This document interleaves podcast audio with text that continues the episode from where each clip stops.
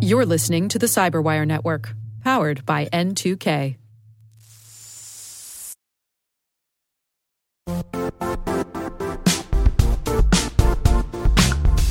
The IT world used to be simpler. You only had to secure and manage environments that you controlled. Then came new technologies and new ways to work. Now, employees, apps, and networks are everywhere. This means poor visibility, security gaps, and added risk. That's why Cloudflare created the first ever connectivity cloud. Visit cloudflare.com to protect your business everywhere you do business.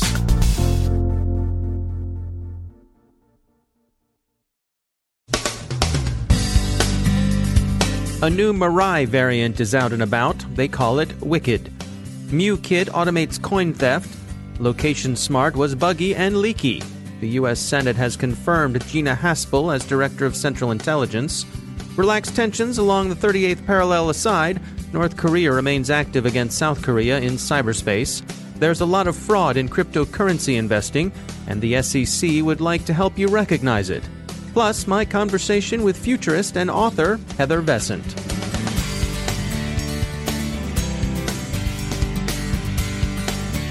From the Cyberwire studios at Data Tribe, I'm Dave Bittner with your Cyberwire summary for Friday, May 18, 2018. Researchers at security company Fortinet have found a new variant of the Mirai Internet of Things botnet in the wild. They call it Wicked and say that it uses three modules Scanner, Attack, and Killer. Unlike the original Mirai, which brute forced its way into vulnerable connected devices, Wicked makes use of known exploits to establish access. It scans ports to establish a connection with its targets and uses an exploit appropriate to that connection. Wicked seems to be the work of the same coder who produced the Sora, Owari, and Omni botnets. Security firm RiskIQ has a report out on MEWKit and the Russian mob behind it. MEWKit is an Ethereum phishing tool that makes novel use of automation in its attacks. MEWKit is interesting in the way it uses automation in the service of theft. It begins with a phishing email that's designed to induce the victims to go to a phony MyEther wallet. The landing page harvests credentials in the old familiar way. Where MEWKit represents an advance comes next. It has a module that automatically uses the credentials to drain the victim's real Ether wallets into the hood's accounts. As RiskIQ explains, MEWKit combines traditional phishing with an automated transfer service to take advantage of what RiskIQ calls the relatively loose security of My Ether wallet. The specific gang behind MEWKit is still unknown, but the IP addresses in use and certain linguistic quirks in the scam suggest that it's a Russian group or at least a Russian speaking group. Krebs on Security says that Location Smart, a U.S. company that aggregates cell phone location data, has been leaking that data through a buggy demo page on its website. The flaw granted access without requiring authentication. Location Smart took down the relevant portions of its site yesterday afternoon upon being informed of the problem. AT&T, Sprint, T-Mobile and Verizon customers could have had location data exposed. Office 365 is proving increasingly popular as fish bait. The scam usually takes the form of an email purporting to be from the service, telling the recipient that their access to Office 365 will be suspended if they don't reset a password or simply click a link to verify their account. It's all bogus, of course. Microsoft no more sends out that sort of email than it has a boiler room call you at home to say they've detected malware in your Windows machine. But the emails are reassuringly boring, and they're perhaps the kind of thing the unwary and the unfamiliar might fall for. The U.S. Senate yesterday confirmed Gina Haspel as Director of Central Intelligence. She succeeds Mike Pompeo, now serving as Secretary of State. Haspel is a career CIA officer with a background in operations. Representatives Langevin and Lieu, Democrats from respectively Rhode Island and California, introduced legislation in the House that would require the White House to reinstate the recently disestablished post of cybersecurity advisor. No one really expects the bill to go anywhere, but it does register discontent with the administration's move. White House cyber coordination responsibilities will devolve upon National Security Advisor Bolton. Hopes that reduced nuclear tensions on the Korean peninsula would moderate North Korean hacking seem to be on their way to being dashed. South Korean sources say that DPRK cyber attacks have continued essentially unabated. The Straits Times reports an interview with Choi Sang Myung, director of software firm Hauri Inc., and advisor to South Korea's police and national intelligence service. Choi notes that Pyongyang is interested in capacity building he says that DPRK hackers have been sent to both China and India for advanced training. Much of their recent activity is directed toward espionage, information gathering. But we're roughly at the one year anniversary of WannaCry, and Choi says he wouldn't rule out a repeat performance. In what amounts to a dog bites man story, the Wall Street Journal says a lot of crypto coin investment offers are scams. You think? Yeah, we thought so too. Anywho, the journal is on the side of the angels with respect to this one. They combed their way through 1,450 coin offerings. 271 of those offerings raised clear red flags, like plagiarized investor documents, promises of guaranteed returns, always a problem, as connoisseurs of the pink sheets can tell you, and executive teams that, when they're not missing altogether, are often simply fake. The U.S. Security and Exchange Commission is trying to help educate investors to the risks the altcoin investment mania presents. They've set up a bogus coin offering site to show the public what the hokum and bunkum in the market look like. Their coin offering they call Howey Coin, a travel focused coin, and wow, does it sound like a good deal. Here, give it a listen. Quote, Howey Coins utilize the latest crypto technology to allow travelers to purchase all segments without these limitations, allowing Howey Coin users to buy, sell, and trade in a frictionless environment where they use Howey coins to purchase travel or as a government backed, freely tradable investment, or both. Well, sign me up. Where do I go to surrender? You can check it out at howiecoins.com. That's H O W E Y C O I N S. We especially like the celebrity endorsements near the bottom of the page so read the whole thing. And expect the SEC to come to an open mic night at the Chuckle Hut near you. Nicely done, SEC.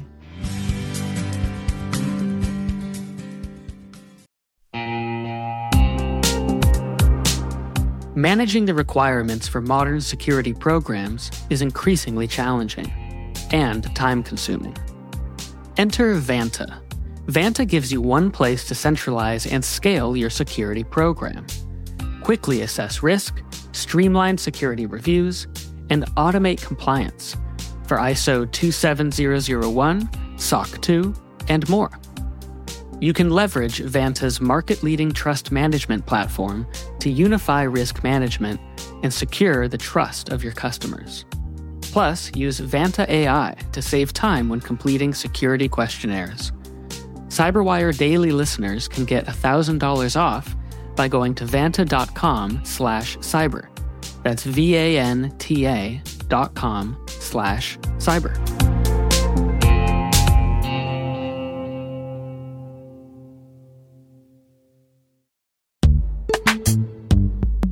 In the dynamic world of enterprise security, identity architects and IT leaders face a major challenge. Growth by repeated acquisitions multiplies the complexity of everything. Multiple IDPs, MFA providers, policy engines that all need to coexist. This can lead to fragmented user identities and policies that create security vulnerabilities and add access friction. Strata Identity solves this. Now you can decommission unneeded IDPs and consolidate the ones you'd like to keep without rewriting apps or disrupting users, engineers, and app owners. Plus, Strata's modular architecture makes it easy to integrate with any identity provider without manual maintenance and coding. Join the ranks of cybersecurity leaders using identity orchestration Visit strata.io slash cyberwire, share your top identity security priorities, and receive a pair of complimentary AirPods Pro. Offer valid for organizations with over 5,000 employees. Step into a new era of identity management at strata.io slash cyberwire.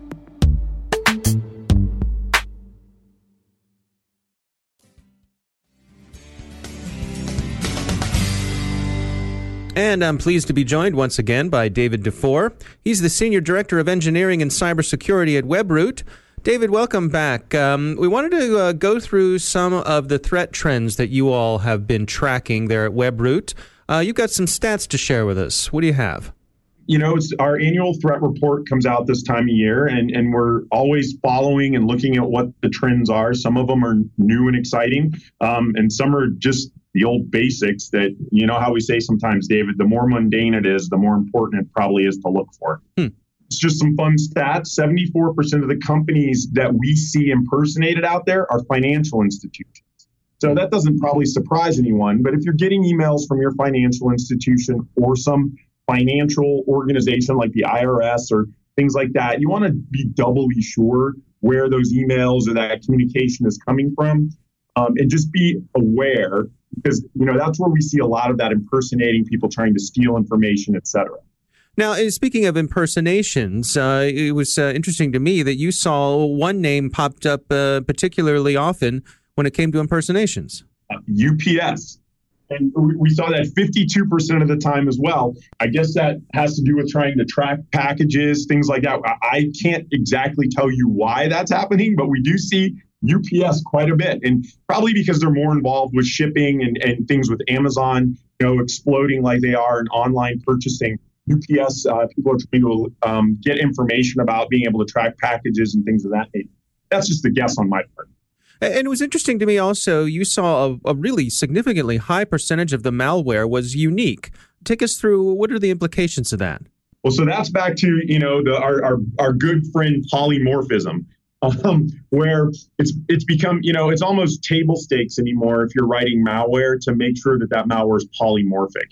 But polymorphic malware is where every time a file lands on a new computer, it changes itself so the signature looks different. So that that um, older methodology of looking up signatures just doesn't work anymore. We're seeing um, you know 93 to 95 percent of, of malicious malware on on one machine only because of the nature of that polymorphism. So you have to have something that does more than just check signatures. It needs to look for behaviors, and, and hopefully you're not letting it get on the machine in the first place. Yeah, I saw another interesting uh, stat you sent over was that uh, a whole lot of the phishing attacks came from a limited number of domains. Yes. So um, 62 uh, domains in, in, our report um, handled 90% of the phishing attacks that we saw in 2017. That denotes, you know, hack domains or a lot of, you know, free or social domains that are out there where it's easy to create phishing uh, websites that are easy to get on and drive people to. So, you know, if you're aware of these domains and you block those domains, um, it, it's it's a pretty good method of, of of preventing attacks. The one thing I would say is it's it's the long tail that's the real threat. It's yes, we've seen 90% of phishing attacks, uh, you, you, you know, came from those domains, but but those other 10% are coming from very small uh, domains that we still have to be able to protect against. So, in terms of uh, what you're seeing in terms of overall trends and how that should inform how people manage their resources, what would your advice be? Well, uh, you know, again, you've always got to have the basics in terms of uh, uh, an antivirus that does file scanning and analysis. But a lot of effort needs to be put into protecting your users when they're online using you know threat intelligence to block people from going to malicious websites using phishing tools that help identify phishing websites to prevent those types of uh, attacks from occurring. And then one big thing we're seeing a rise in that, that we do encourage is getting training for your employees and try to get that training as close to the actual event as possible so that it becomes contextual in nature rather than you know having training once a year on PII or PCI try to get that training a little, you know, delivered at the time that maybe a phishing attack happens. Uh, because then people tend to remember, oh, oh, yeah, now I need to be paying attention. David Dufour, thanks for joining us. Hi, thanks for having me, David. It's always great.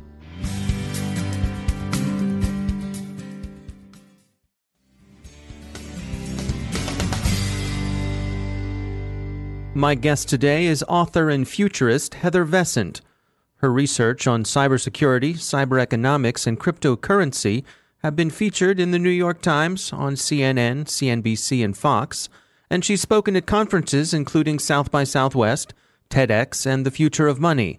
I kicked off our conversation by asking her to explain what exactly is a futurist. A lot of people think the future is like the past and the present. There's one past, there's one present, so there's one future, which is one of the reasons why we love predictions, because predictions set forth one future. But the medium of the future is really different. The medium of the future is all possibilities. And so, what I do as a futurist is I study the changes that are occurring in our present time. These can be trends, these can be technology trends, these can be all kinds of different, you know, what's happening in politics, cultural, social, economic stuff. So I study all the changes that are happening in our world today, and then I extrapolate them out to various timelines in the future. From that, I will create a baseline future, which is kind of like if nothing changes, and we push it out, you know, however many years 5, 15, 50 years this is what the future could be like. But nobody has 100% control over all of the variables of the future. So there's a lot of different other futures that could occur. And so then I identify what those variables are, uh, you know, twiddle the knobs on them, and then come up with alternate futures or other futures. So it sounds like it's more like being a meteorologist than, say, a psychic. Oh my God, it's so not a psychic at all. It's it's it's. Uh, I have a master's of science and foresight. Sorry, didn't mean to trigger you there, uh, Heather. Actually, lots of people get confused about it. I am a science. I know scientist of the future. What does that mean? Do you get a lot of eye rolls at cocktail parties when you say the word futurist? Well, um, or more people more polite than me, I guess. no, no. Actually, I get two kind of different responses. One is people are fascinated and they ask me questions, and the next thing I know, you know, we're in like a multiple hour long conversation. Right. Or people are just not that interested, and I think I also preemptively like I, am like i'm a futurist not a psychic right i don't right. tell the future i yeah. don't make predictions what what led you to your specific interest in cybersecurity well, in the last couple years, I've had three projects that have really led me into the cybersecurity space. So um, I co-wrote the Cyber Attack Survival Manual, and it's really a guidebook for normal people to you know be safe and secure online at the same time, I was doing a project for the US Army. I was looking at the future of military learning. The point of that project was to look at new technology like AR, VR, distributed learning, tablets, that kind of stuff could be used to do military training. And this is kind of like the training that everyone would get when they enlist in the military, when they're learning military leadership skills, as well as the core competencies that they need to do their job cyber war is the newest domain for the military. And so the whole scenario I put together to show the future of military learning was training for a cybersecurity war game, which then led me to wanting to kick off some research on the future of security. And um, I ended up being invited to write this paper that I just finished for the New Security Paradigms Workshop. And um, I co wrote the paper with Bob Blakley, who does security at Citibank. And uh, the titles of the paper is Shifting Paradigms using strategic foresight to plan for security evolution. He brought his security background. I brought my foresight futurist background. We kind of like mashed it up to really look at what are some real legit scenarios of the future and I was blown away by what we found out. As a futurist, I have lots of different methods available to me. And um, for this particular research, um, I decided to utilize uh, what I call as a foresight interview protocol. And so there's a way that I like to interview people that focuses on current trends and, and then uh, where it could go in the future. I also like to use a method called appreciative inquiry, and that focuses on what's positive and already working in the industry to see where things might grow versus focusing on the problems that we have. I also used a method. Um, it's one of the best methods and newest methods in in, in uh, foresight studies called causal layer analysis or CLA. I use a light version of it. It helps you dig into kind of some of the underlying themes and cultural aspects in an industry that you might not otherwise find. And so I used these methods in conjunction with one-on-one interviews and a standard survey. And one one of the things that was the most interesting to me that came up from the research was this idea that the reason we have so much, so many black hat hackers these days is because we don't have full employment for everyone who has these skills. It arises in countries that have really good education but poor economic markets or work markets. For example, in the former Eastern Bloc or Brazil, um, you have very smart people that have very good education, but they're not able to get jobs. And so instead, what they're doing is they're using their skills for evil because they're trying to make a living. And so, one of the new paradigms that I discovered was this idea that we have like attackers and defenders adversarial experience. And so, when I wanted to flip that paradigm and think, well, what if there was no more adversaries? Like, how could we have no more black hat hackers? And I thought, well, what if everyone who has the skills is fully employed? Then they don't need to go out and find a way to monetize their skills. They don't have so much time and no money and so thus the meta the motivation to be able to like break these things that changes the world dramatically. And then we kick that up even more and thought well then who would be hiring like the actual hackers to hack into things? Well then maybe it's only going to be nation states that are going to be hiring these super high skilled people to do um, you know cyber warfare at the hacker level. And um, we really kind of came up with this whole idea idea of a Cold War 2.0. Mm-hmm. So, you know, that's just kind of an example of one of the more kind of far out there things we came to. And I suppose it's challenging for some people to imagine what the possibilities might be, either good or bad. Absolutely. As a futurist, um, I, it's a lot easier for people to think about the negative consequences of technology, but um, that actually doesn't ever really happen because if it did, we'd stop building technology. Technology and all of the new things that we come up with inevitably make our lives better and more interesting, and they also give us a whole new set of problems to solve. We're going to solve our old problems and we're going to create new problems, and um, that's just kind of what we do as humans. That's author and futurist Heather Vescent. You can learn more about her work on her website, heathervescent.com.